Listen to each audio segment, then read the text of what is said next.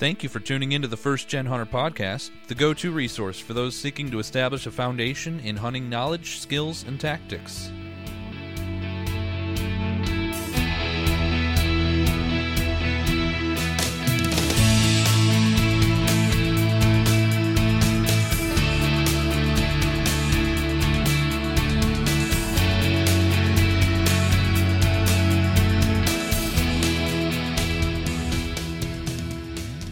It's official, First Gen Nation. Fall hunting season has finally descended upon most of North America. Tailgates full of pre plucked and pre cooked Dove jalapeno poppers are loading up social media, and I'm fixing to hit some ground this Saturday. I cannot wait to get the decoys out and start waiting for that flyby. Hope you are able to get yourself out and connect on a few birds and maybe even some small game as well. Today, we are taking a break from our whitetail series and heading west on a public ground DIY over the counter archery elk hunt with a couple of Minnesota boys, Erek Akre and Ben Anderson of Fly True Productions. This is an excellent interview, absolutely chock full of great advice from planning and prepping to having the right attitude for setting up a DIY dream trip to chase elk in the North American elk capital, Colorado. Enjoy living the dream of Erek and Ben for the next hour and a half and start making your own plans while you tune in to episode 17 of the First Gen Hunter podcast Planning a DIY public ground elk trip with Fly True Productions.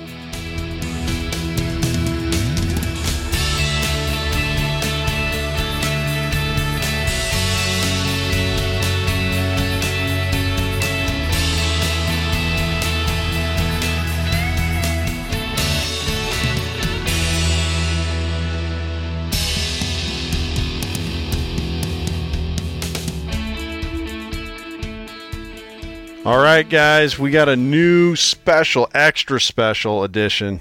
I'm Brandon. I'm just pumped, man. I'm always pumped going into a show, but tonight we got something that is a first time for us. You want to fill them in? Yes.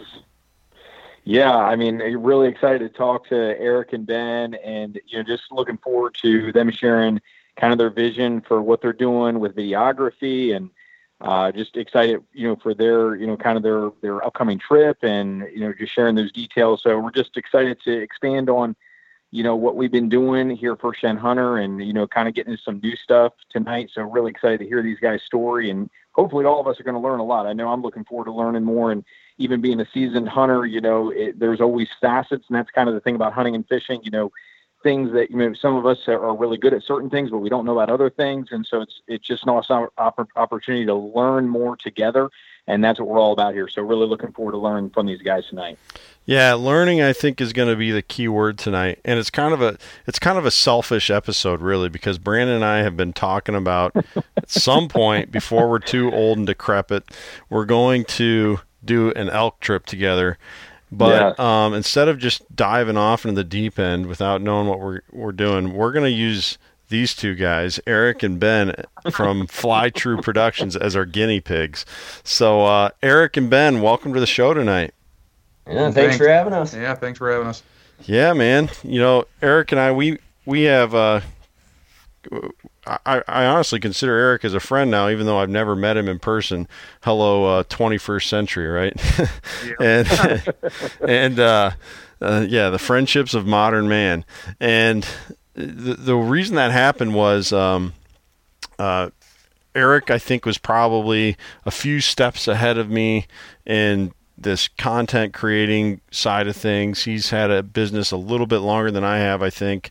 Um, which is Fly True Productions, and and their main focus is video content. Him and him and his uh, partner Ben, and um, you know, uh, I think I added or not added. See, I'm still getting used to Instagram. You don't add people on on uh, Instagram. You follow people on Instagram, and uh, I think I followed uh, Erek first, and he, he, followed me right back and sent me sent me a message like, "Hey man, thanks for the follow," and and uh, you know you know just some ni- some nice friendly conversation. And you know what really struck me is like man this guy's nice. And and so we've talked on and off for a few months now and and uh, got to know each other a little bit. And uh, through following Erek I saw him kind of announce that this September I want to say September 12th is when you guys are heading out is that right?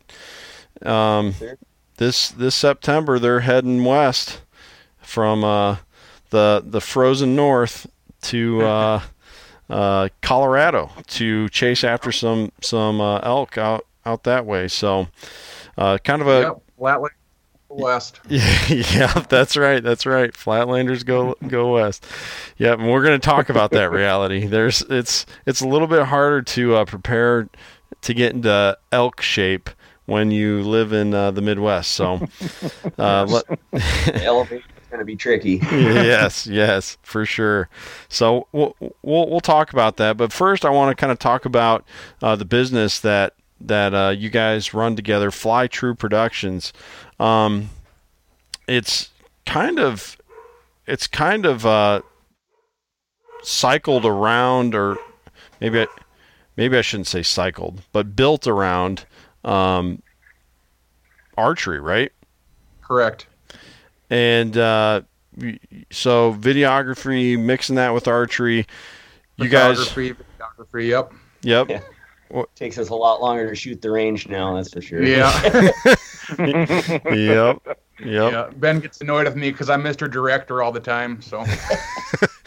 uh, that, get, get over there. That's a little bit better light. yep. yep. No, that's it takes it takes a picky eye to really get it nailed down. So I I understand that, but um, no. So mixing archery with uh, videography and and um, mixing in the 3D. I know you also build arrows, which to me that is as as a new bow hunter such as myself, that's really cool.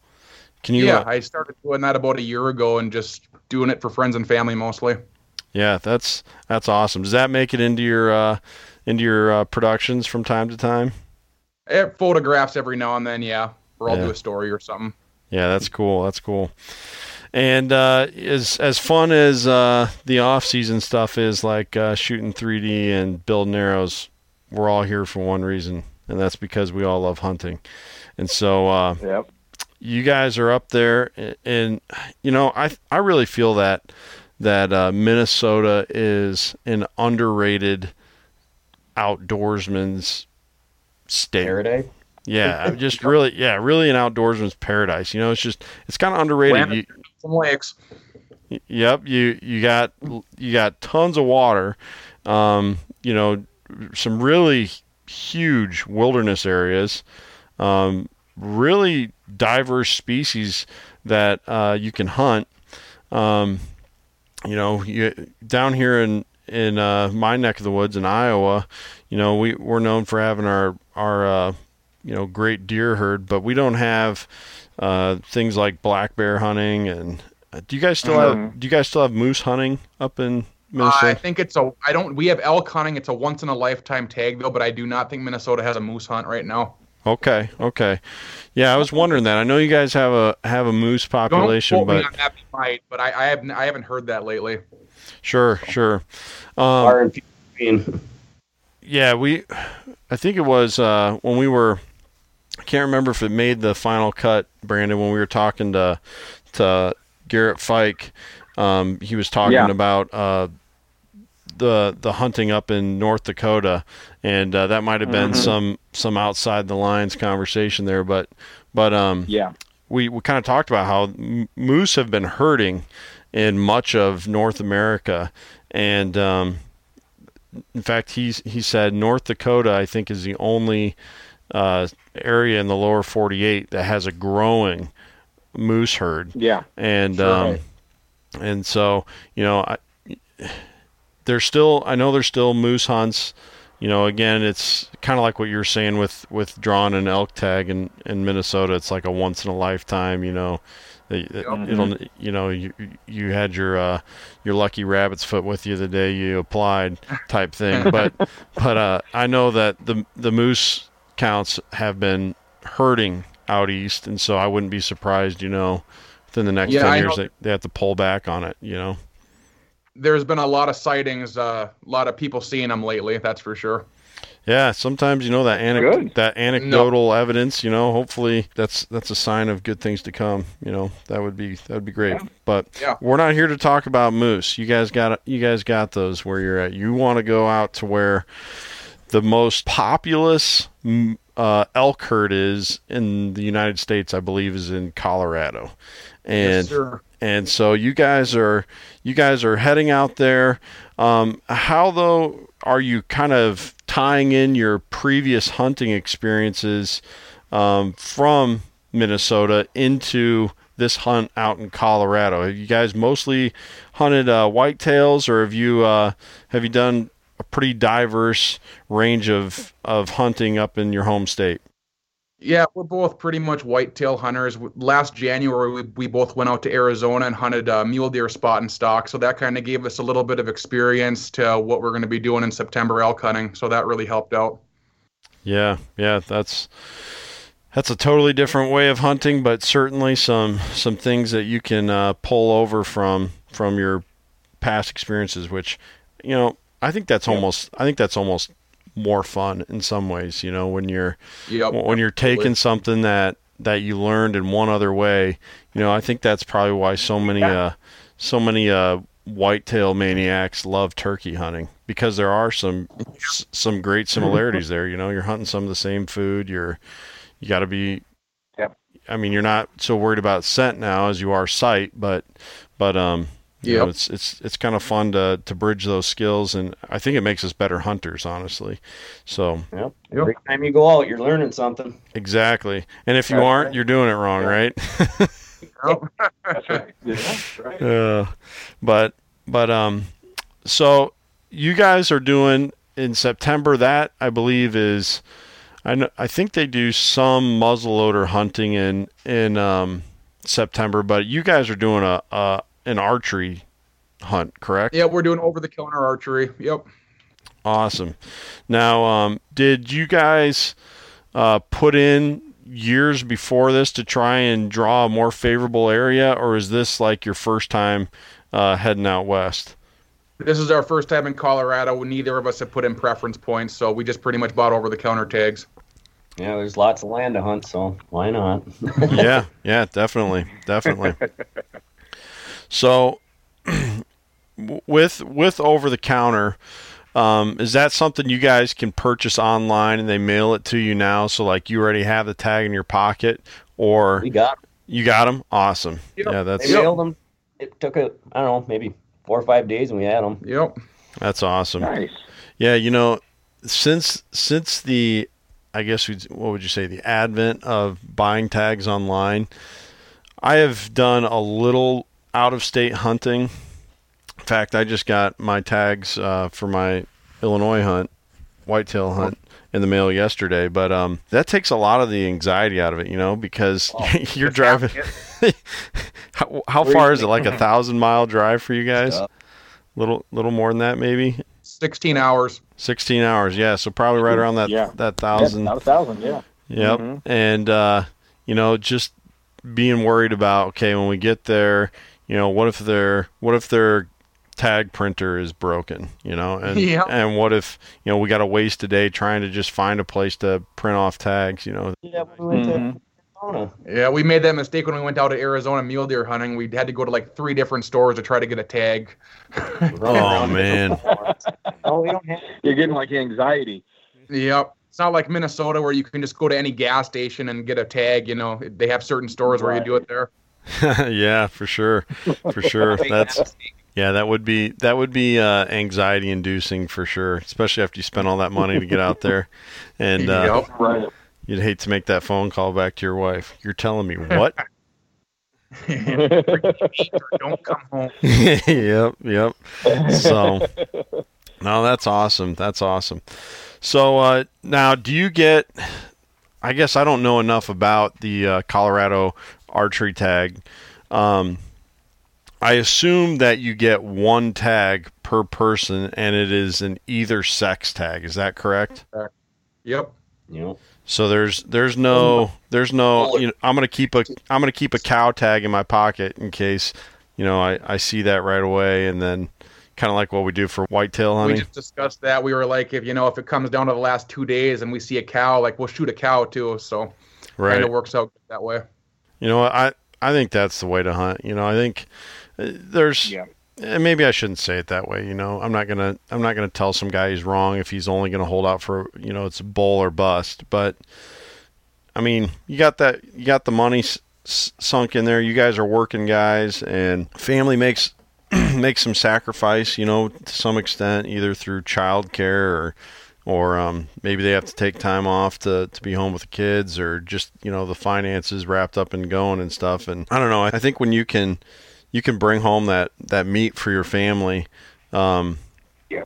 that that really uh it, nice it- way it's to thank them. yeah yeah exactly it's a nice way to think and it, and it validates the trip to them you know to Yep. Yeah. to to swing and miss, swing and miss, swing and miss, you know, and and never have anything to show for it, you know. I got to think that it starts to get hard on all parties, you know, not just does. not, Yeah. Right. Grind you down. Yep. Absolutely. Yeah, so that's I think that's a I think that's a great attitude to have going into it. Have you so you guys talked a little bit about you've already hunted Arizona. Have you guys been trying to log any preference points in other western states to I don't know, maybe hunt antelope or elk in another place or another mule deer hunt? We've been talking about it. We've been talking. Yeah, we were gonna do Montana for sure. Try to put in for some points there. We're gonna try to get this one out of the way first, and then Right. kind of yeah. wanted to go over the counter take Colorado just as our experience, you know, to break the, you know, just get used to it and then maybe apply to other states. Yeah, I hear you. Mm. That's yeah. I was kind of. I mean, it, it's it's so hard to keep track of it all, and I, I actually been been talking to another guy uh, through Instagram who specializes in helping uh, out of staters through the process of you know applying for preference points or putting in for lottery tags in other states, and, and I'm I'm kind of hoping to get him on the show at some point and just walk us through that, but there's so much to keep track of between the different states, you know, and and the um, rules are crazy. Just you know, yeah, those preference points lose me even trying to read them out of the book. yep, yep, for sure. Um, Brandon and I we're planning a we're we're trying to make our schedules work to to get a uh, out of state hunt together for whitetails this year, and you know we're kind of just we're we're basically doing what you guys are doing, just heading for those OTC states and uh, Yeah. and trying to trying to get on throw a some dart pub- at the map. Yep, yep. Throw a dart at the map, you know, and and try and get trying to get something to work that that uh will be will be good for for both of us. But yeah, that's that's a big part of it. You know, I, I've been thinking I need to start putting in for some of those preference points in these these uh, western states, and you know, if nothing else, just sit on my points every year and and uh, keep building them up. And eventually. yep, yep, and and uh, said, not getting any younger. yeah, exactly, exactly. I just I just hit That is the truth. I just rolled over to to Oh, th- look. 31. Well, you still can. That's right. That's right. And uh, yeah, you know those pack outs. Oh man, that that'll be that'll be. Uh, but at the same time, you know, I'll be I'll basically be levitating if I ever get an elk on the ground. So Yeah. I- right. Right. Exactly. I think How it works. Yep, Yep. yep, for sure. So, well, um, how does your so you're doing an archery hunt now? Again, first gen hunter. Name of the name of the show. Obviously, I'm I'm pretty new to hunting. You know, this will be my sixth season of hunting. My, I, I went out and did a little bow hunting last year, mostly to try and back clean up on this this uh, Iowa monster I wounded during muzzleloader season. Um, but but um, you know, I'm kind of starting to get the feel of, of archery to some extent, and and uh, there's still so much I got to learn though. So much I got to learn. You know, this the last few days I was. You guys would just laugh at me, probably. You, all you experienced uh, archery guys. I was trying to shoot a video for for the first gen hunter YouTube channel on how to sight in a bow, which I get. I understand how to do all that, but I was like, all right, so take some uh, painter's tape and you make yourself like a nice cross on your target, so that way you can set your uh, your uh, vertical adjustment and your horizontal adjustment based on that cross. And I, you know, I explained all that, and then I, I don't even shoot at the cross. I just start shooting at the bullseye for the whole rest of the video. Yeah. and I didn't realize it until after I had shot all this footage. And so I'm gonna have to I'm gonna have to go back and, and, and adjust it. But all that to say, I'm an archery noob and I know that there's you know, when you're hunting whitetails, usually, and of course, it's not the same for everybody. Again, Garrett Fike, a guy that Brandon and I have had on the show um, before, who's a longtime bow hunter, he's actually used 125 grain uh, broadheads for whitetails in years past, but um, and, and there's other guys like that. But I, I would say that from my understanding, most guys are using 100 grain um, broadheads. Uh, but Yep. I got to think that that's not that's probably not enough to get through that thick hide, those bigger bones, and no, uh, I shot, I shot uh, 100 grains my whole archery career, and this year I actually am at the 135s right now. I switched to elk for elk, so okay, yep. Wow. going with a heavier setup. Now, will Yeah. you just because you don't want to have to keep tweaking your sight and everything, once you get back to Minnesota and you're you're chasing whitetails, are do you think you're just going to leave it at that? yep, absolutely. Okay. Absolutely. Okay, that's a good tip right there. You know, coming from an experienced archery guy, sometimes simpler, just just simplifying life is the is the way to go. You know, and Yep, and I know Yeah. a lot of guys have shot elk with 100 grain heads, but you know that's fine. But I just wanted to switch to a you know a fixed blade, heavy head in case you know you got the bone thing going on. You need to get through bone, whatever. Just less room for error Yeah. that way. Yeah, yeah, definitely. That's a that's a that's a good tip, and no pun intended. And uh, um, the the thing I, that I also want to know about is, are your arrows going to be a little bit heavier? Are you going to have like a stiffer spine on them? Yep, I was at a 340 spine. Now I'm shooting 300s this year. Okay, okay. Got uh, big thick saplings for us to shoot. oh man, yeah. Yes, so, sir. and then what's your uh, what are you setting your poundage at for your bow? Are you are you dialing that up at all, or are you keeping that what you're? No, I shoot 65 pounds. I'm pretty sure Ben's the same. yeah, I think it's around 63. Okay, okay. Yeah, that's that's More uh, than yeah, yeah. I I was shooting at 70, but you know my my shoulder gets so tired after shooting 10, 15 arrows. It's just not really Yeah. enjoyable. So I like a 65 pound bow. You can just shoot all day long. Yeah, you know, Yeah. I've been Yeah. I've been going through that whole process here lately. You know, uh, maybe it's just a sign of my my coming old age. You know, I'm I'm uh I got a three on the front of my age now, and and um, uh, not that that's old, but I'm not I'm not the twenty you know twenty year old college football player anymore. Where you know, You're still in your yeah, yeah, and. Oh, and- oh, and uh, Oh. I'm I'm uh, thinking, you know, back in those days, it was all like, oh, you know, that's heavy, that's no problem, you know, I'll I'll, I'll force through that and everything, and you know, you get you buy like a, a cheap gun that kicks like a horse, and you're like, yeah, it's no problem, I'll just, you know, I can I can tough it out, and it's like you're saying, you know, yeah, sure, I can draw a 70 pound bow. In fact, last year I borrowed a friend's bow, and his was dialed up to 80, you know oh and, wow. and that was Yep. pull drawing that bow was like felt like my shoulders were gonna rip right off the side of my body you know it's like and it's like yeah. Yep. you Yeah. know just because you can do some of these things like you're saying yeah. 65 is plenty and if you're comfortable there and you're gonna practice more because because you're comfortable there by all means just shoot Yeah. 65 you know and Yeah. and uh, same thing with a gun. You know, you don't have to have this giant cannon. Have something that you're it's going to be comfortable enough to practice with, and you can you can Yeah. get proficient with, instead of um, you know just just flinching at every shot, and not to mention Yep. what it does to your form, especially with a bow. You know, when Yep. Yeah. That's why Now, I do you guys- every day. Yeah, well, I, I was going to ask, do, do you guys have you guys found like, are you trying to expand your effective range? You know, you have any like practice tips for you know the the terrain um, with Colorado, or what have you guys found to you know to be doing on that side of things? I went and got one of those little uh, one third scale Rinehart elk targets, and we've been bopping it around and uphill, downhill, Nice. trying at those 60 yard shots. I don't know if I'd feel comfortable actually shooting an animal that far, but We got to find a different location to uh, get our 100 yard shots dialed. And like we, he said, we would never shoot at an animal at 100 yards, even past 60. But sure. just for follow up shots, you got to practice.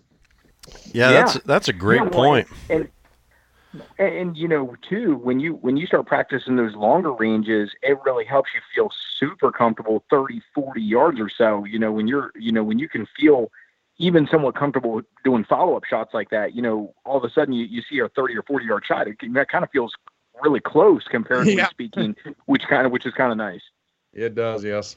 That is correct. yeah that's great Yeah, that's that's two really great points there. You know, of course, everybody wants to have you know that thirty yard or in shot for their their first shot Mm-hmm. with a bow, but I really like what what both Erek and Brandon said there. With what if one clearly isn't going to be enough? You know, you Yep. if you can if you can sneak that other one in there at you know kind of what Ben was saying, sixty to maybe even hundred yards, and and slow that animal down enough to either that's it for him, you know, he he's done then with two arrows in him, or you can catch up and finish him off. Yep. You, you see Brown, you keep flinging. You know, yeah yeah Well, and I think this is. I think this is. Yeah, I mean, I think this is one area where many times bow hunters, you know, it's very easy to be in a comfort zone. You know, you're out in your backyard, uh, you know, 20, 30 yards, I'm good. And then, you know, it's it's kind of like the really the essence of even going out to a, another state or or trying a different type of hunting. You know, you're expanding your horizons. You know, why not put a target out there at 50 yards? Yeah, maybe you're not going to take you know maybe that's you know you know yourself and maybe your equipment that's not going to be an ethical shot in terms of a first shot but you're expanding your horizons a little bit you're giving yourself more comfort level at those closer ranges you know so sometimes it's just about expanding your horizon a little bit and trying something that maybe you wouldn't have originally considered and then you know can expand your ability a little bit so i mean it's pretty cool you guys are, are doing that Yep. Absolutely. But yeah, Great. like you That's said, really we like to, you know, try to take the most ethical shot we can. You know, I I don't like to shoot anything over 40 yards. That's my preference. But yep Yeah. Man, that's great. That's I mean that's cool too that you're that you're tailoring, you know, your your practice for the terrain because I mean that's such a big difference. You know, when you're oh yeah, I mean, mean, your in uphill shots, I mean, your angle is oh can my be totally off. Oh man, I can't even imagine. I mean, out here in Delaware, I mean, literally the, the, the highest point above sea level in Del in, in the county that I'm in is no joke, probably like 20 feet. Oh, wow. I mean, it's it's that flat, you know. So I'd have to have a target in the I'd have to have a target in the trees just to be, you know, practicing, you know, some some of the some of the uphill shots. I mean, it's pretty cool that you guys Moment are of town tailoring and your, stick it on a building. to that. You're right, exactly. You're, seriously, I was standing on top of my house or something, you know. yeah. Yeah, definitely. Uh, so, have you guys been? We, we've, we've talked about how you've added the extra, you know, angles and and range to your your practice. Have you been working on like a almost a, a speed draw from, you know, from getting an arrow out of your quiver so you can get that follow up, just uh, just to try and um, you know, get that get that finishing shot off if you need to. Yeah, and you know, whitetail hunting really helps with that. Like I shot a couple deer last year, and after you know I made the shot, I always nocked an arrow right away. You know, no matter what. That's just my that's my routine. So I guess we kind of have practiced that already. But yeah, we still try to be efficient and try to get that arrow on as quick as we can. Slow and steady, steady's fast. Yep, that's Mm, that's mm, right. like that. Yeah. Yep, that's good. Awesome. So, ha- are you guys having to take off like I'm guessing at least a week of work to make this trip happen, just because of drive time and everything, or you guys? Yeah, we'll like be a- gone ten days about. That's yeah. That that seems about the right amount of time. You know, once you hit that two week, unless you just have like a ton of vacation time, you know. Starts to starts to kind of mess with the family stuff a little bit you know i, I know at least eric's Yeah. a family guy he's got you, you have you have you have one kid I got two, two little boys. Two little boys. Yep, yep. So Brandon, Brandon has a couple of kids. I got a couple of kids. Ben, you have a family. Negative. Just Awesome. me and so, so Ben, man, he, he he might be like, you know what, Erek, go ahead and head back. I'm gonna, I'm gonna be, Yeah. I'm gonna be. Uh, Take this truck, I doubt that would work. uh, no, I'm sure you got to get back to work too at some point. You don't want to, you don't want to spend all your vacation time in, in one one shot. But yeah, I think ten days. You know, I bring that up because I think people when they're planning these trips, they probably kind of wonder what is a realistic amount of time that I need to set aside to do this. And the thing I, I think we all forget about is it just takes a while to travel there. You know, when you're going from way Yeah. out of state, Yeah. and and a lot of that time is not going to be hunting, but it could be spent doing some productive stuff that that could improve your hunt. You know, so Yeah. just kind of going over those scenarios. You know, and and one of those scenarios I want to talk about in a little bit here is uh, who gets to who gets to shoot first. But but we'll uh, we'll, uh, we'll we'll we'll get we'll get to that here in a minute because I think another thing that along with planning the the duration of the the trip is what about the meat? You know, hope hopefully. Both of you guys will tag out, and you'll have this huge pile of meat that you got to get home. But I mean, if it if it's a ten day trip and We're gonna bring uh, the Kenny and whatnot in the freezer, but uh, I think we're just gonna load up uh, four or five Yetis and ice them up when we get there. awesome, There you go. yeah, that's that's revolutionized backcountry hunting for for for hunters. You know the the those super really kind of over engineered coolers that that um can just hold ice for so long because it there's almost there's almost it's kind of like when your power goes out you know? Here in iowa we just had a enormous storm that tried to wipe us off of the face of the earth. Um, cedar rapids iowa had wind speeds clocked at 140 miles an hour which is just insane you know that's that's category 3 hurricane weather for you uh for you uh ocean dwellers brandon. But um we don't get stuff like that here in the midwest you know. And uh anyways power was out everywhere and one of the first things as a hunter you think of is what about the venison? You know you're like you're like doing whatever it takes to come get a, get a generator to keep all your uh, meat cool and and and fresh At but least it happened in August because then you're pretty. You're probably getting where you're almost out. That's right. That's right. That's true. I'm I'm getting pretty Yeah. low on the on the venison stockpile. So, but but it's kind of the same situation. You know, you you um, let's say Erek tags out, you know, day two, and you guys just don't get into elk again until day nine when Ben tags out. You know, you're probably in the back of your mind just kind of thinking, all right, hope the meat's okay. Hope the meat's okay. But those Yetis, man, they I had one for a while and I just wasn't doing I wasn't doing any of my outdoor stuff that I'd planned to, so I ended up trading it with some cash for a four wheeler. There you go. Uh, they they really they really make a big difference. So I guess you'll probably have to do if that if that kind of situation happens, you'll probably have to pack that one out, right? Get in get it all deboned probably on site, pack it up, Yep. and then are you guys? I assume you guys have probably already purchased uh, game bags and everything. To, to Yep. Yep. do you have any tips on that? Because those can be pretty pricey. Was there something you guys were able to come across that that made You that know- more reasonable? We just talked about that. I just purchased some myself. We were gonna go with the caribou game bags, but yeah, like you know, hundred bucks for four of them. So we just went to our local store here, and I got the Hunting Made Easy ones. I think they were like nine bucks for four of them. So Oh wow, I think they'll do the job okay. yeah, yeah. As long as you can just Nice. just keep the as much of the bacteria and the insects off of them and stuff. You know, that's that's really all they're there for. So that's great. That's a good tip Not too. Knock caribou at all. I'm sure they make great game bags, but we just you know kind of on a budget. So Yep, Yeah, got to spend money other places. that's right. That's right. You don't want to spend all your money on game bags and not have enough gas to get home. So that's That's uh that's that's a good tip though. You know, you don't you don't always have to just dive right in for the most expensive option. If you can afford it, go for it by all means, but but um you know, if you're a if you're a regular everyday guy who just doesn't have that kind of money, you know, always look for that cheaper option. I've even heard um Steve Rinella say that I think I was on an episode of MeatEater. Um, he or maybe it was in his book actually. Um, he used to use uh, I think it was pillowcases that yep, he, I've heard that too. Yep. yeah so i mean you know just uh just a little bit of ingenuity and looking around shopping around and you know a trip like what you guys are doing which is a financial undertaking becomes much more much more i guess financially reasonable and maybe even you know you're talking if you're a family guy financially responsible because we don't want to we don't want to be chasing our dreams and and you know cutting off our family at home. So that's Yeah, absolutely. Yeah. that's a that's a good tip you guys had there. So, how are you guys uh, practicing though for those big pack outs? Are you guys? I, I've been seeing on Instagram. Erek's been doing a lot of working out.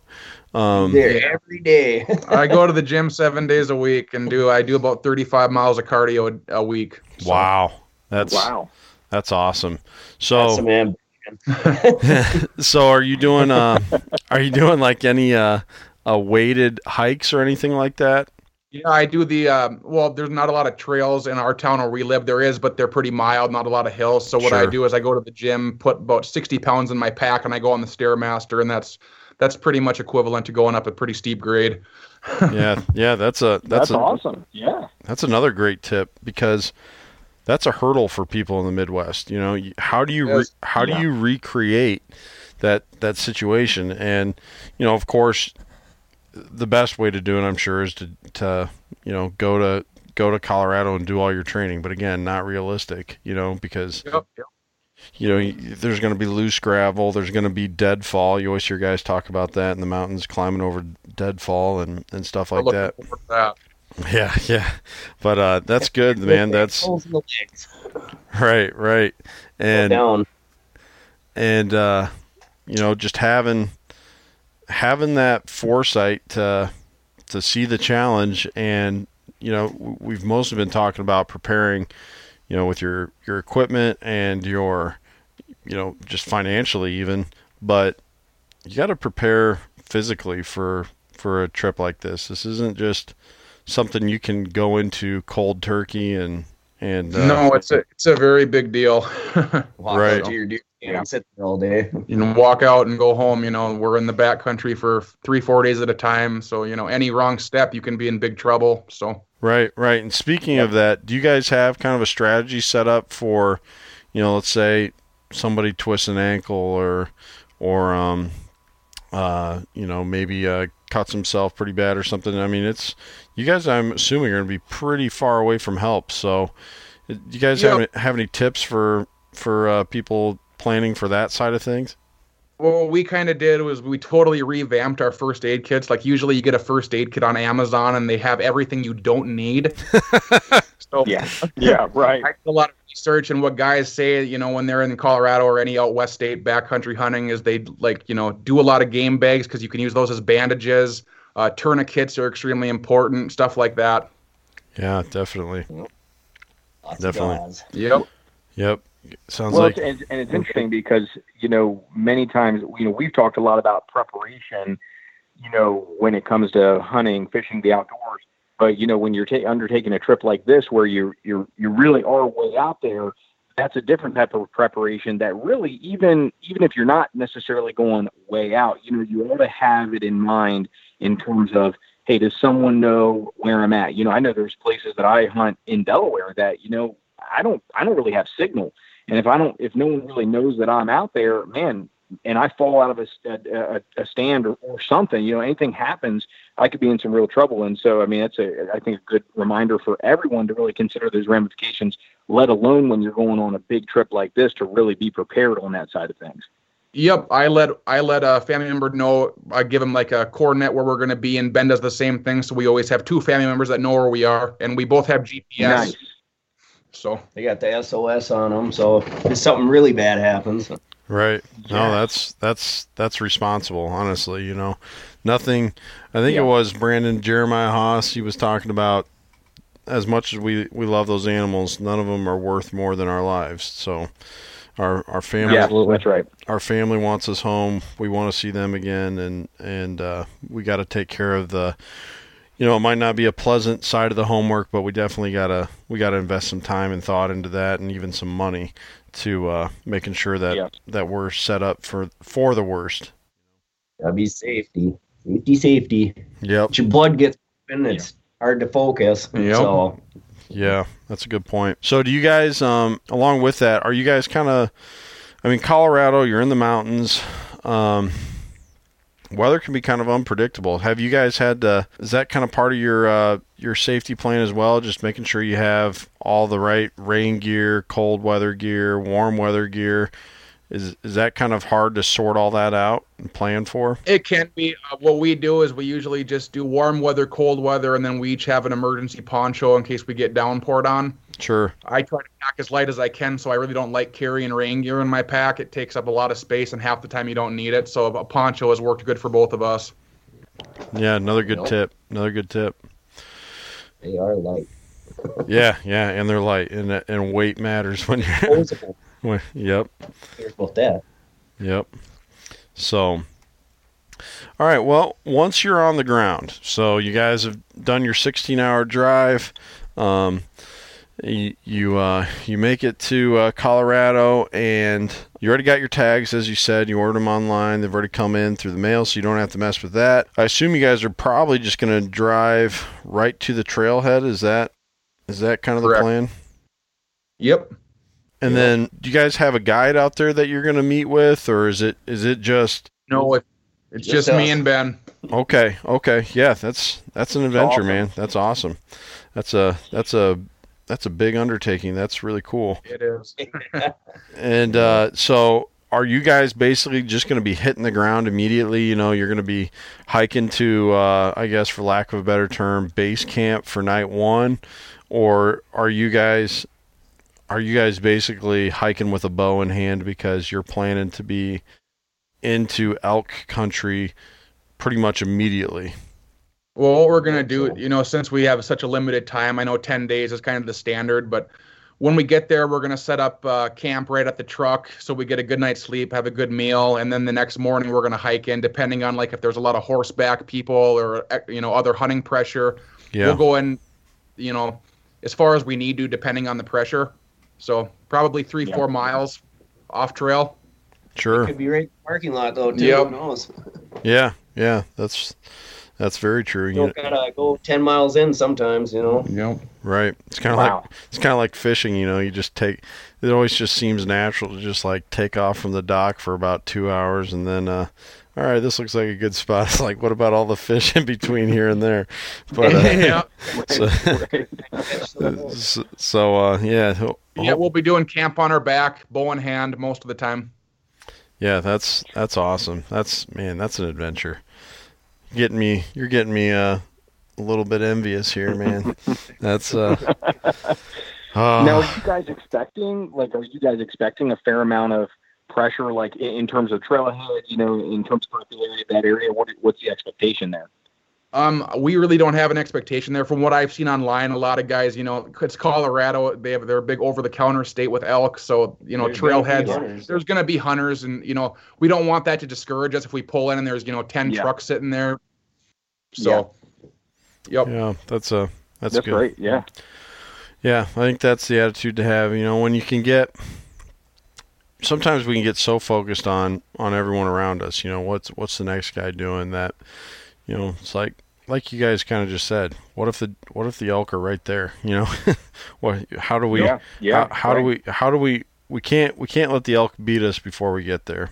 Can't let the deer beat us before Yeah. we get there. Can't let the turkeys beat us before we get there. Just just go and do what you've learned how to do and and you know stick to your plan as best as possible and adapt and and um, good things will happen if you're if you're persistent. So I think that's you guys you guys Yeah. have the right attitude. So a lot of camping, huh? Are you guys uh, are you going to kind of try and almost as best as you can? Of course, you know you're you're limited by the boundaries to to um this public land, but are you going to kind of like use the truck as a hub and kind of go off in different directions on different days and spend Absolutely. and spend it's and I assume that's in case a something bad happens, we we can get to the truck in a reasonable amount of time, and b if somebody shoots something, we want to be able to get it on ice.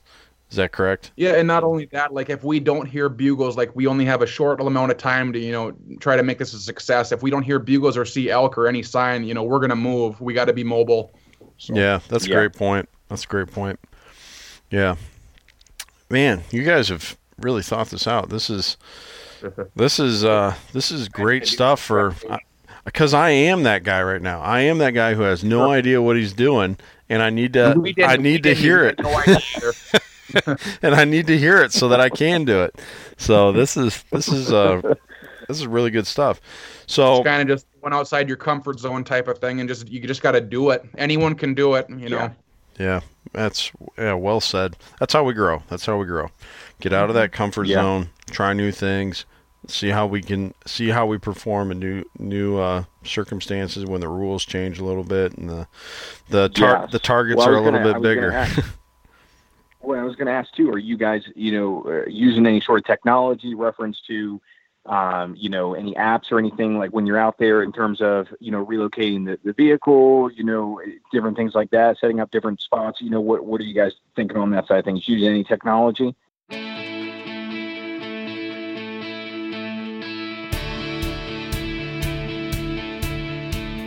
Don't wait to study until the night before. Floss each day before you brush your teeth. Use superglue to keep your scope and rail bolts set. Yep, all of these are good pieces of advice that often go unfollowed. In fact, I'm guilty of all three. But not for long. I recently sold my slug gun to a coworker who hunts in Illinois. When I was checking out the gun one last time, I noticed something one of my ring mounts was nearly completely loosened from its grip on the Picatinny rail. Yeah, all the headaches you may have seen in the vlog? Yeah, yeah. Thought it was the heat on the barrel? No. My scope was like hanging by a thread. The rail itself also had a slight wobble to it. Then the sagely advice from my shooting mentor, Kevin, started to ring in my head. Use a little super glue to keep your bolts set once you get your scope positioned on your gun. I knew it was good advice when I heard it, but I also knew I could torque those bolts down into submission. Permanently fixed, right? Boy, was I wrong. That's your tip, people. When you are ready to set your rail up, dab those screws with a little super glue. When you pull that gun out of the case, double check the ring bolts to make sure they are still tight. When you go to put it back in the case after shooting, yep, check it again. These literal fluid ounces of prevention will absolutely pay off with pounds of cure. Take the time to get the little things right, and the big things will take care of themselves. Now, back to part two of the show.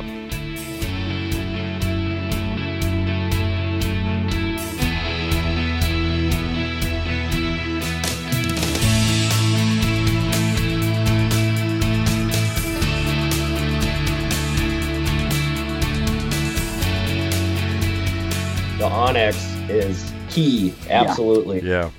Yeah. It's a lifesaver. Yeah, Ben's my onX guy for sure. Property line, Nice. line, where you can hunt, if you can hunt there. Yes. We've never been there, so you need it. Yeah, Yeah, definitely. Ben, Yeah, ben does a lot of the onX, and I like to use Google Earth just to kind of see the 3D image of the topography. You know, see Yeah. how steep stuff is, what you know, what kind of Sure. vegetation, you know, blow down, whatever. Yes. I Yes. tell him to do that on onX, but he doesn't like to.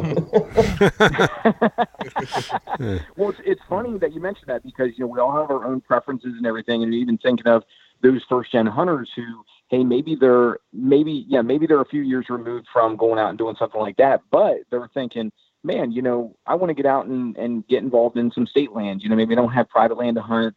Um, but you know, maybe I want to get involved in some state land, or maybe I want to start contacting some landowners that you know. And I know some of these apps give you the ability to even you know find out who landowner would be. You know, Get their phone number. Yeah. yeah, yeah. I mean, so it's really you know some of that technology is super simple to use and are great tips for the new hunters out there that, that are trying to you know when you're trying to get into it. I mean, the biggest barriers are man. Do I know someone who is into it that can help me? And number two, where am I going to go? You know, so Yeah. being able to kind of pair those two things together. And I mean, I just think of you guys. I mean, you guys are going out together. Obviously, that that brotherhood that you guys have, the, the camaraderie. I mean, the, just the protection in a group, you know, and that type of thing. I mean, it's just awesome to be able to share together. And I mean, you know, so it's it's kind of cool that you guys are utilizing that, you know, easy, you know, kind of brotherhood plus technology to just hopefully go out there and have a really successful hunt. And I think there's a lot of real great, just very easy, practical tips for, you know, all of us are, you know, in the technological age, man, you pull up an app, you can find, you know, where the property borders are, where the public land is, who to even contact to, you know, get some property potentially. So, I mean, pretty cool that all of that is at you know a first gen hunter's fingertips, literally, to be able to to you know have access to that stuff. So many resources out there now. Yeah. Yeah. Yep. You don't have to pull over 10 pounds of maps anymore. Yeah. Yeah. Right. Yep. Yeah, that's the truth. But it's, you know, it's funny. It's funny that you mentioned the Google the Google Map though. It, there is something cool, whether it's you know onX or whether it's HuntStand or whether it's Google Earth. You know, it's it is fun being able to use the technology to look at maps because I mean I tell you it's something there's something really cool about just pouring over you know you know whether it's a phone whether it's computer whatever pouring over those maps looking at those top you know topographical you know type things I mean it's it, there's something just fun about the anticipation of looking over that stuff you know Absolutely, and it's pretty darn accurate too. yeah. Yeah, sometimes right right sometimes if you can uh, find like uh, some some areas you can almost like see deer trails, you know what I mean? And and Uh, yeah I don't know if you could quite pick up like a bedding area just because it matters the time of year when they're when they're uh, shooting their their imagery, but but um yeah that the the level of detail in that stuff can be so so useful. But Yep. you know one other thing that I wanted to that's a huge part of elk hunting that I want to make sure we cover here is calling. Um, Sure.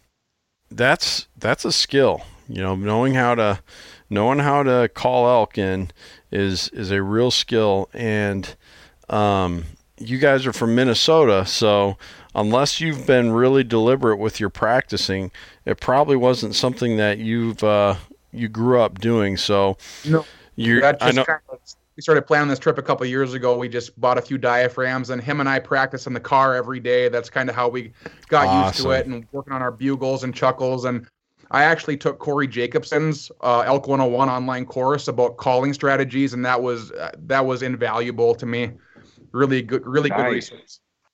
Man, that is you guys. You guys have thought of every every little detail. That is great. You know that's and the the way that that sets you ahead. And I like how you mentioned that you both are doing it because mm-hmm. my my elk hunting experience is watching it on TV. But one thing I always notice is it seems like there's pretty much down to it's down to one guy in the group that's hunting that knows how to do the calling and it Sure. would be real hard to be responsible for for both right holding the gun and doing the doing the Yep. effective calling so i think that's And awesome that you both are learning it calling is going to be cameraman too. So yeah, we got a lot going on.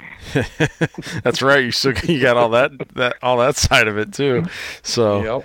that's yeah that's really that's really awesome you guys have have even uh, thought through that detail. So um, you got the you got the calling down um, so you're you're using the diaphragm calls. Um, how are you guys going to um, how are you guys going to project those calls? Are you going to use like a is there is there a specific kind of tube that you're using or or um, you going to call through your hands or or what what's the we plan both for have that Bugle tubes. I use a uh, Phelps bugle tube, and Ben uses a Rocky Mountain bugle tube. So, Okay. Yeah. Okay. Good. Been Good. in the papers for months. yep, Yeah. Yeah. yeah, the neighbors love us. Just telling that it's one of those uh, rare, uh, rare Minnesota Minnesotan elk that are just wandering the street. Spread the DNR I haven't showed up looking for an elk. Oh, that's that's so cool. That's really cool. Yeah, I'm a teacher, and I'm actually a, a high school biology teacher, and so one of our one of the units that we cover is um, over like uh, uh, wildlife and plant life, uh, phys- physical or physiological adaptations. And uh, one of the times, uh, one of these years when I'm teaching that unit, I want to I want to learn how to call elk and come in with a big old bugling tube and just like blast that throughout the school just so everyone would be like what is going on but uh no, it's an art form. It takes a lot of practice. Like I didn't even know how to blow into one at first, but oh, yeah. Really t- tires out the side of my mouth Yeah. too. It's uh, you get lockjaw from it. as white as whitetail hunters, we're used to you know doing a grunt tube where you actually blow into it, and a diaphragm you got to use your Yeah. diaphragm, and that took a lot of getting used to. yeah it's probably almost Right, like like right, right, right. playing a musical instrument i mean you Yep. just gotta you gotta learn Yeah. all the the technique that that goes into that so that's awesome well one more thing that i almost forgot that so we're kind of shifting gears here in a big way so you know, I don't want to I don't want to jinx your trip here, but let's let's let's hope that both you guys tag out. And um, I know in Iowa, if you're going to bring game meat, specifically a cervid, so a, a, you know a species that can uh, carry and suffer from chronic wasting disease. If you're going to carry a, you know, so we're talking deer, elk, and moose, really. If you're going to bring that in from another state, it has to be deboned, and uh, I think, you know, if it's like a, if you, you know, say you shoot a buck deer, or a, uh, or in this case a, a bull elk, um, I think the head has to be like either boiled and you know all the all the brain matter Yep. removed.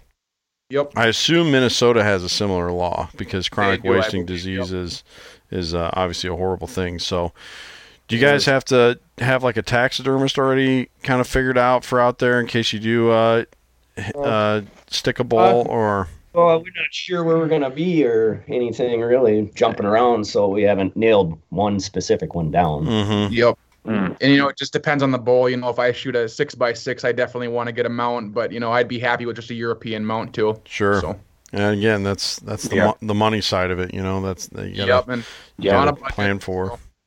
Right, right. So that's all stuff that I'm sure you guys have thought through, but definitely uh, if you're listening in and you're thinking of this hunt, you know, that's a whole nother level of, of planning. And again, going back to the episode 14 with Jeremiah Haas, he talked about that with even just hunting um, on a state boundary, you know, hunting whitetails between Illinois and, and Iowa like he does. Well, if you're, he, like, he hunts the Illinois side of the channel, but he parks his truck with it. He hunts uh, river islands in the Mississippi River, and he uh, parks his truck on the Iowa side just because there's a better boat ramp close by to where he wants to hunt. So Sure. he has to.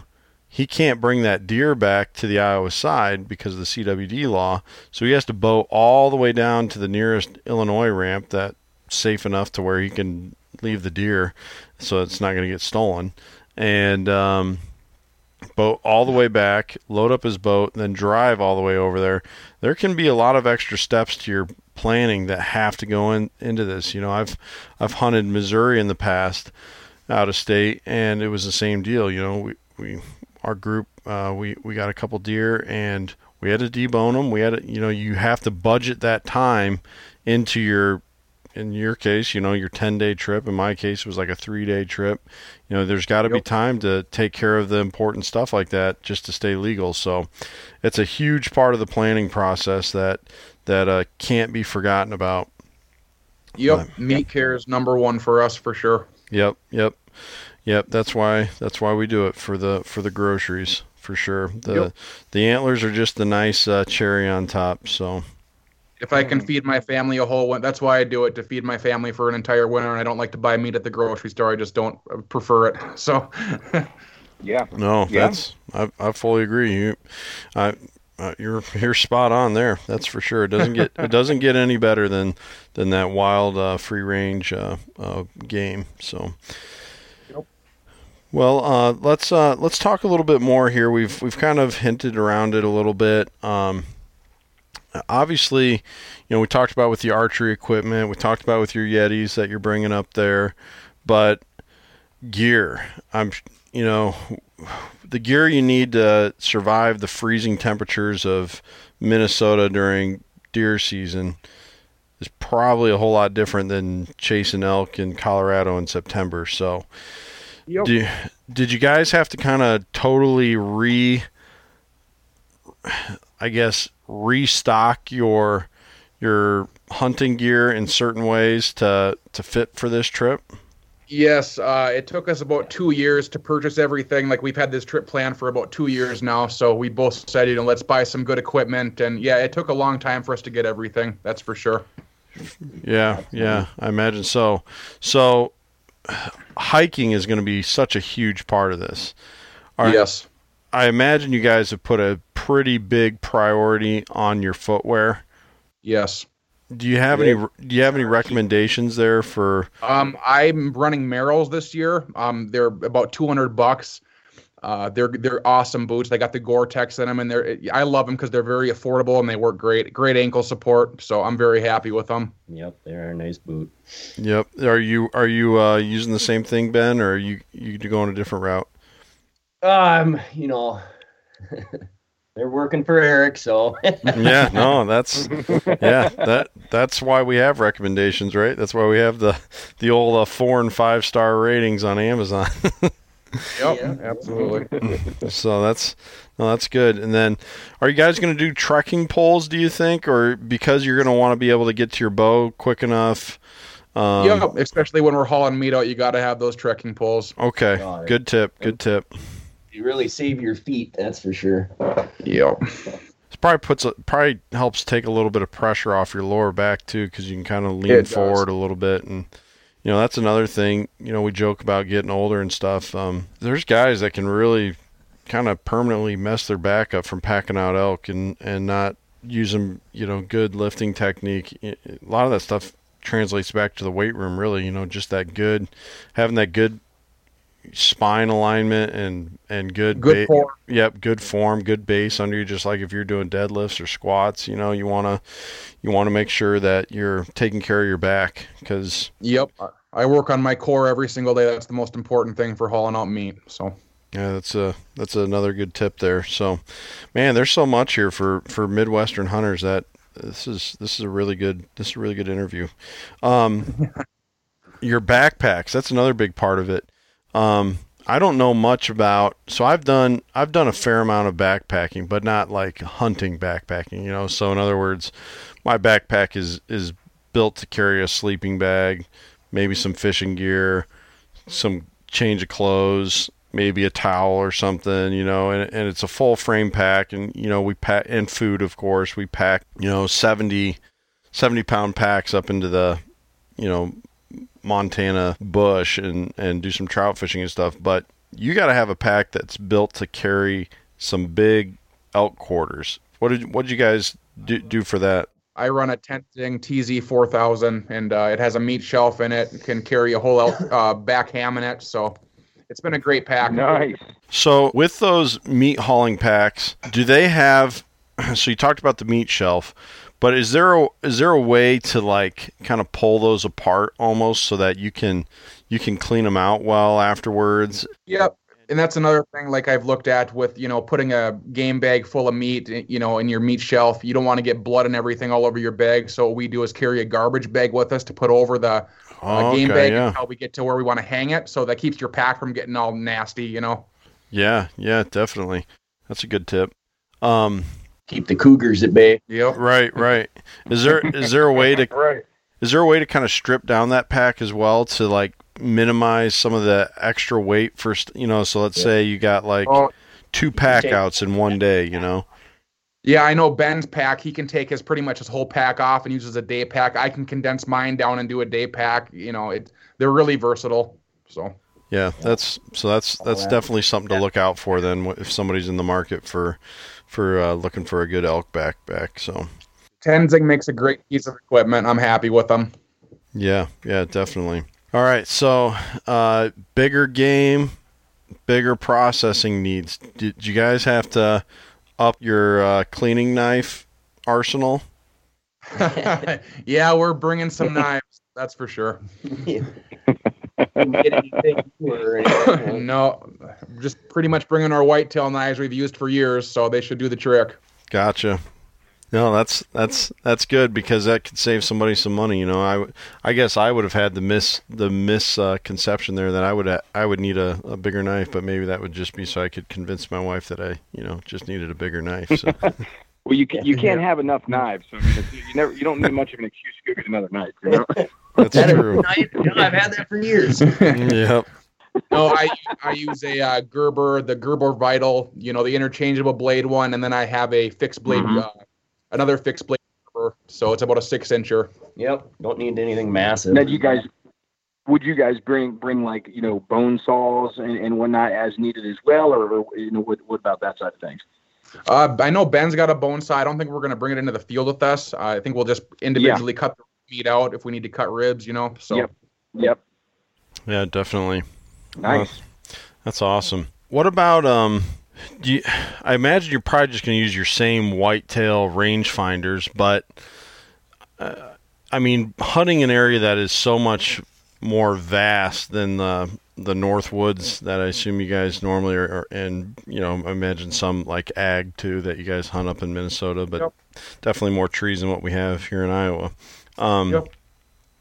did, did you guys have to get new rangefinders that could reach out to those thousand plus yards just so that you could you you know let's say you see like two small two small separate herds and you're trying to decide which one to go after or you know maybe you're the wind is more favorable for one and you need to know how far it is or are you guys just gonna use what you use for uh, normal whitetail season Uh, we're just going to use what we use for normal whitetail season. I just purchased uh, Vortex Impact, and I think that goes to about a thousand yards. Okay. Ben has something similar.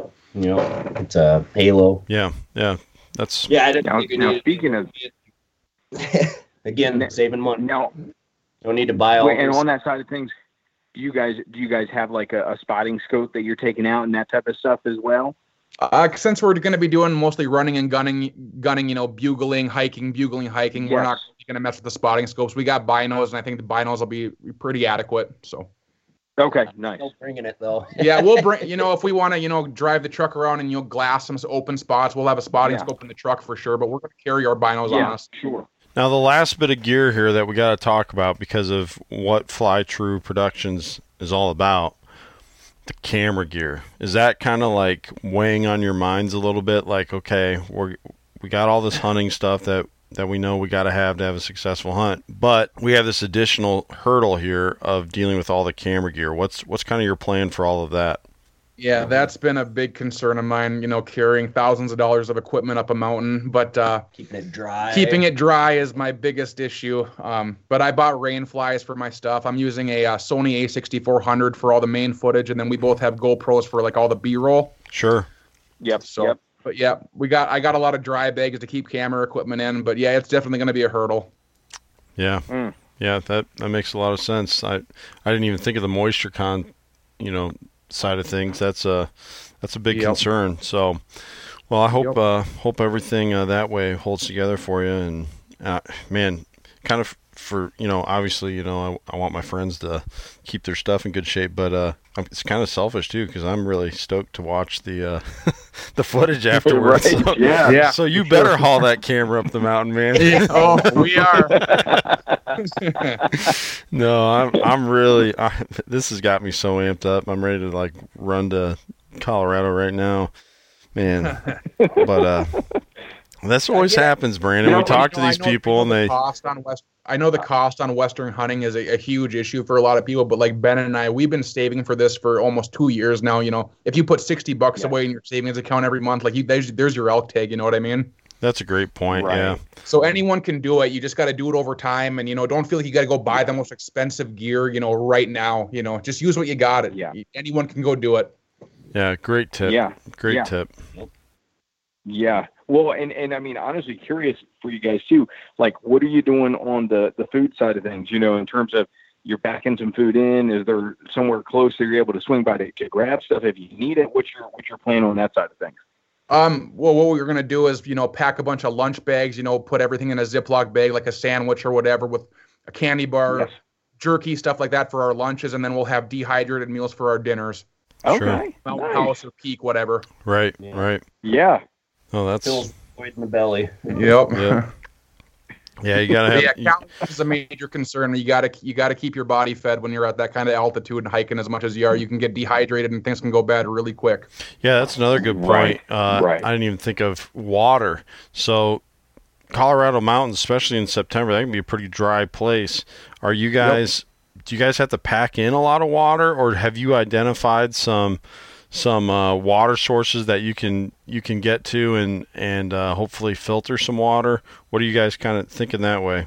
We've seen a few water sources on the maps, but you can't really count on that. Um, but yeah, we carry a water filter, and anytime we find water, we just put fill our dirty bags up, and we can keep hiking. We just throw them in our packs, and then we have water. So we're always mobile. Nice.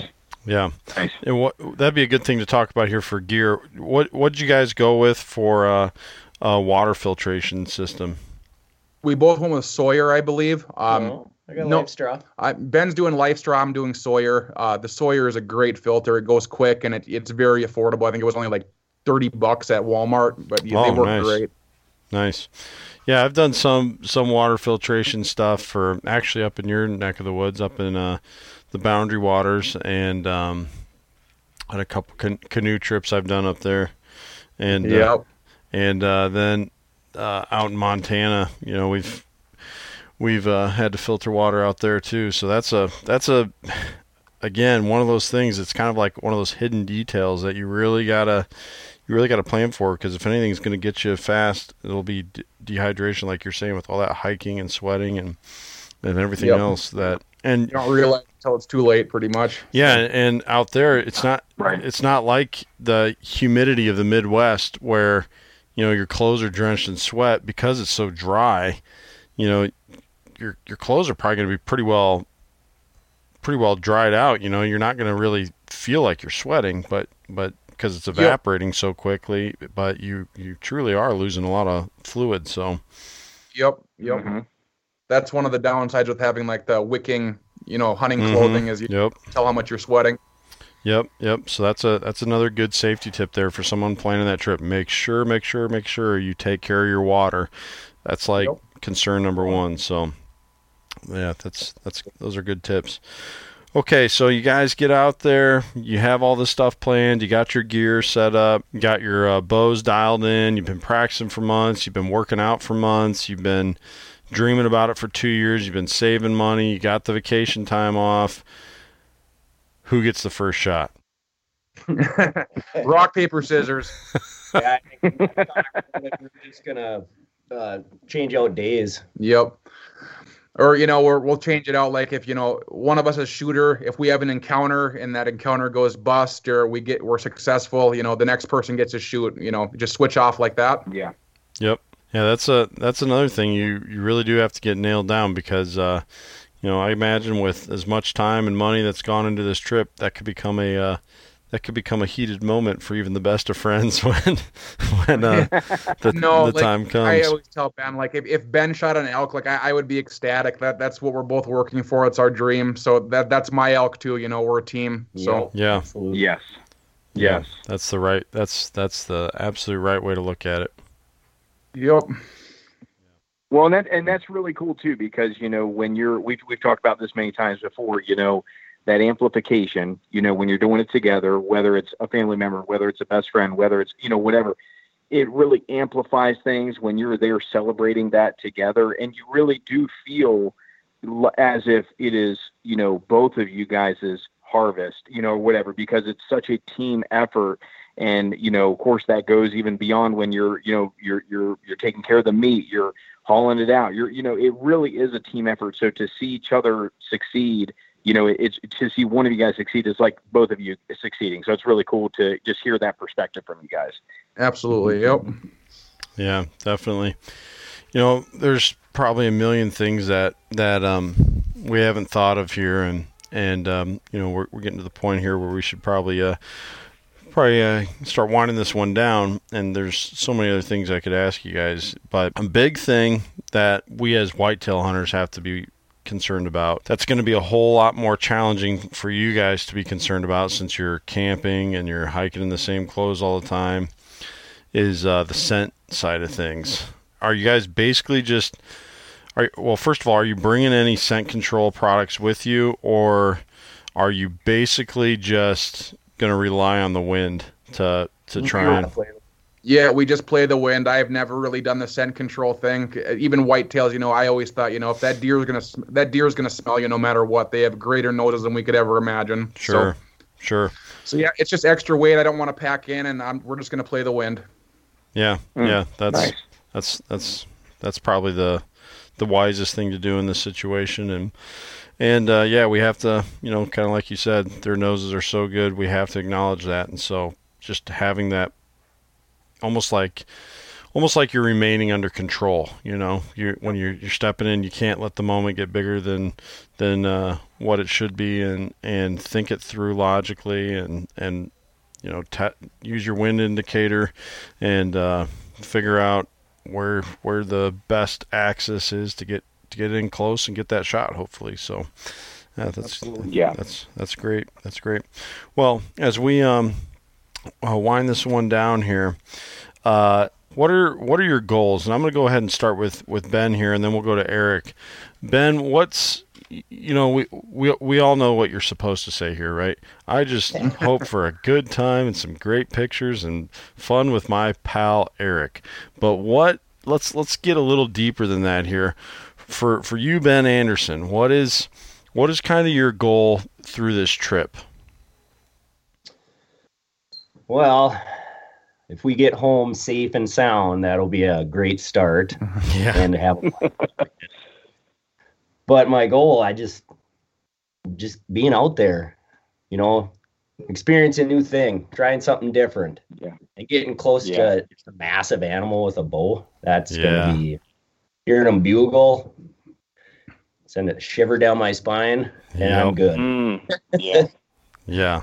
That's I don't have to come home with an animal as long as we have a, a just a big bag of memories. yeah. That's yeah. That's a good way to say it. Yeah, yeah. I've heard that just being around the bugling of those elk is is um, it's it's it's worth the the price of admission. You know, just just being there to to see an elk being an elk is is such a Mhm. special moment. So, Erek, what about you, man? if What? you guys, Oh, sorry, Well, Brandon. um, go I was gonna, I was gonna ask.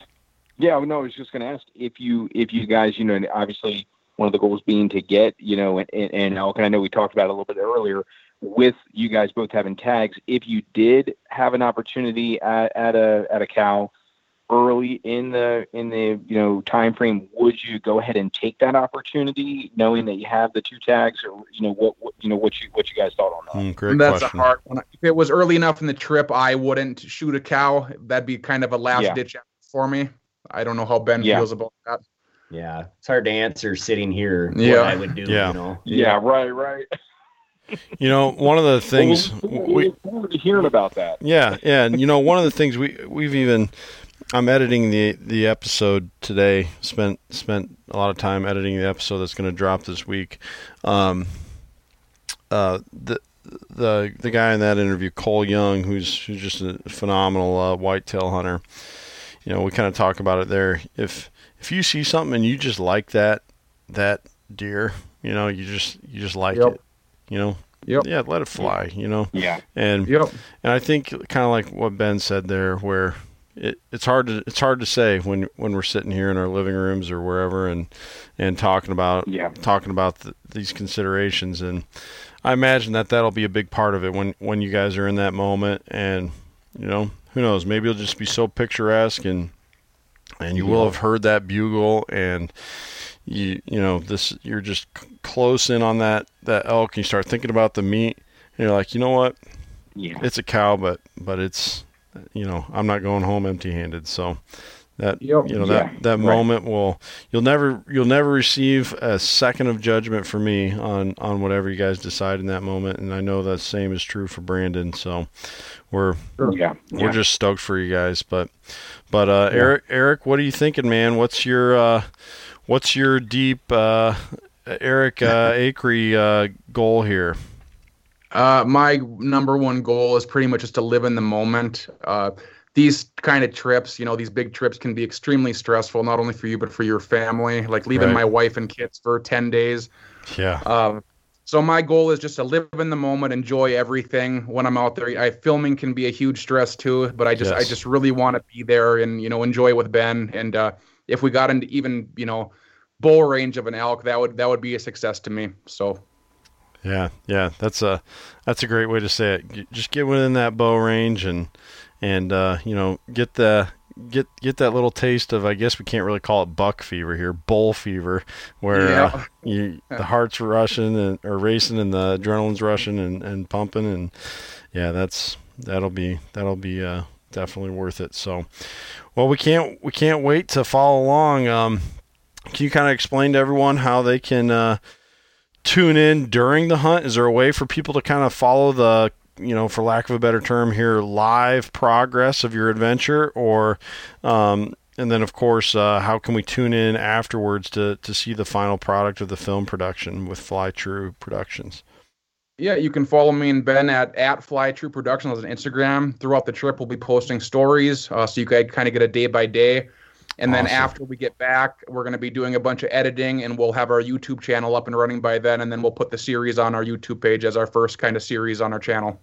Awesome. I can't I can't wait. And the other thing that I can't wait for is uh, the second half of this whole uh, saga. We're gonna bring Yeah, we Erek. got to do it. Yes, definitely. We're gonna bring Erek and Ben back in for um, episode two of this of the or part two, I should say, of uh, this this incredible trip, and and we're gonna we're gonna get to hear straight from the guys who lived it.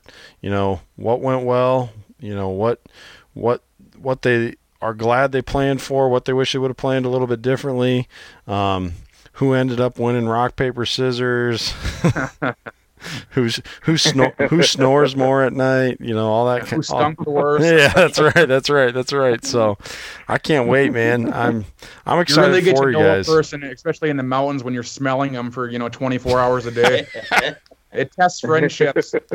Yes, definitely. You push the push the boundaries. yeah. Yes. Ben, ben will Ben will leave with a uh, new appreciation for your wife probably when when this Yep. one is is over.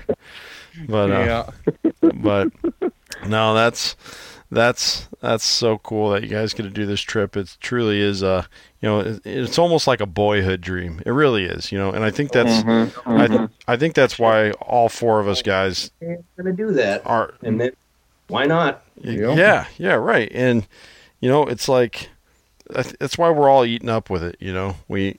We we Yeah. think we think back to those those earliest memories as as kids, just staring at the Field and Stream magazine cover, you know, or or whatever, and you know, hey, now now's the time. Now now is Yep. the time, and and I I wish nothing but the best for you guys, despite how envious I am that that uh, uh you guys uh, get to go and I get to go to work. So I'm just playing. you could Iceland bunch of bucks. So Yeah, that's right. That's right. And uh, and I have uh, I have some pretty pretty good uh, hunting plans lined up for myself this this fall. So I'm I'm looking forward to that. But but uh, certainly can't wait to tune into uh, your progress on Instagram and then uh, the final product uh, uh, through Fly Pro- Fly True Productions on your uh, YouTube channel. So yeah, make sure you guys uh, make sure you guys give Erek and Ben a follow. Um, be tuned in for that trip.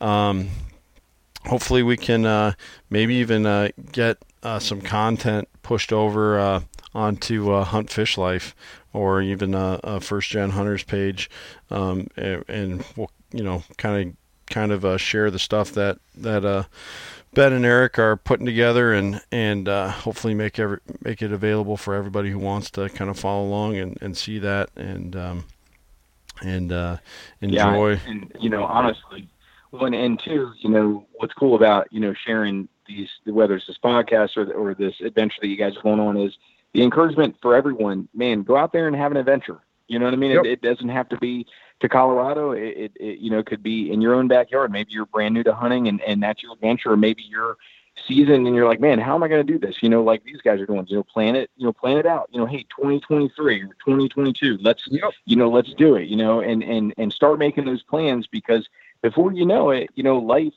whether you're talking about hunting or just life in general, I mean, life clips by and unless you take the bull by the horns and you make plans and you, and you have those adventures, you know, the, the encouragement is don't always be the person that's watching other people have adventures. Yeah. Be willing to engage Yep. and have your own adventures. That's exactly what we said. We're And Why can't we do that? We can do that too, you know. Yeah. Yes. Yeah. Yes. Yes. And I mean, kudos to you guys for planning it and I mean, making it happen. And I mean, memories that are going to last a lifetime. And I mean, regardless of, of whether you harvest something or not, I mean, it's going to be memories that, that last a lifetime. And I mean, you know, for all of us, you know, kind of being able to see that, man, it just, it just gives us a greater drive to, man, I want to, I want to make some adventures happen for myself. You know, I want to get out there with other people and, and see them enjoy it and all that. So our hope is, is that's an encouragement to everyone listening to, get out there. Don't be afraid to extend your comfort zone a little bit. Don't be afraid to go somewhere new, somewhere different. Don't be afraid to ask, you know, a fellow hunter, hey, you want to join me? Like, hey, what do you think? You know, all those things that are really going to help us enjoy those adventures ourselves. Yep. If all else fails, at least you still learn something, no matter what. Yeah. They're your Yeah. public Yeah. land. Yep. Yeah, can you say that part again, Ben? I said they're your public lands too. That's exactly right. This Yeah. is it's Yeah. the it's the land of the free, right? And Yeah. and um, uh, Land Tawney, the guy who uh, kind of the the main spokesman. I think he's even the president of Backcountry Hunters and Anglers. Uh, Yep. I think it was. I think he was the one to say there's nothing more American than our public lands. And when you really Mm. think about it, that is so true. We can we can Yeah. walk out the door, get in our vehicle, drive to the gate, and as long as we have a tag in our pocket and a hunting license, enjoy. Or a Yep. fishing license, or uh, you know a backpack. We can hike it. We can, I mean, you can bird watch on these these lands. I mean, there's there there, there are lands. You know, it's not just that's what keeps it from just being a rich man's uh, a rich man's pastime. You know, where where you have to own Yeah. all this private ground. You know, no, we as Ben said, it is our land. We get to we get we get to uh, enjoy all that it has to offer. So, yeah, take advantage and. You know, I think I've heard the quote. You guys have probably heard it too. There will always be more reasons not to. So, Absolutely. so you, you can't you can't look at that side of it. You gotta you gotta just make it happen. Take that step and enjoy the growth and enjoy as as Erek talked about, just living in the moment and taking it in. And these are the memories you will never forget. These are the memories you'll pass down Yeah. to your to your kids, and they'll pass down to their grandkids when they're flipping through pictures, or in this case, watching old YouTube videos and and uh, and uh, guys Yep. back then? yeah, that's right. Yep, yep. So, yeah, I'm I'm super stoked for you guys, and uh, I'm I'm super stoked for all of our listeners to get to hear about this trip, but also uh, learn how to follow along with it and uh, even and watch how it unfolds afterwards. So, thanks so much, Erek and Ben, for lending us your time. Can't wait to have you back on after uh, the conclusion of your trip. Yeah, thank you very much for having us. We really appreciate it. Yeah, it was fun. Yeah, for sure, man. That hour and a half went by pretty quick. Yeah, yeah, it really did. Yes. This is Brandon and I call this therapy. We we uh, try to record at least once every week, and I tell you what, you know, start looking at all the other things going on in life. You get to talk hunting for for a little bit with uh, some other guys who are as obsessed with it as we are. It's uh, Yep. it's a pretty special time. So, thank you too, Yeah. Brandon. For I know we've had some technical difficulties getting your mic to work tonight and whatnot, but uh, I'm glad we uh, were able to figure something out. And as always, thanks for being here to ask all the good questions. Oh my goodness, man, it was a pleasure, and man, we just go back to learning, enjoying. You know, when you can connect with with brothers and sisters in the outdoors and and enjoy just their passion for it and learn something. I mean, it's we've talked about this before. You know, whether you're out in the woods or whether you're talking to someone who loves it, you know, there's always something to be learned, and that's really the journey. You know, that never ends. You know, we we are all in a process of learning, and we're thankful for these guys coming on and look forward to checking in with them again and looking forward to uh, continue to, to make these adventures happen. Hopefully we continue to see the, the listeners, you know, get out there and, and make those things happen and continue to learn as well. Yeah, Absolutely. right we'll be in touch with you guys for sure. Yeah, right on, right on. Thank you so much, guys, and uh, we'll uh, talk to you soon. All right. Yeah. Happy hunting. Thank you. Same to you. All right. See you guys. Yeah. Bye-bye.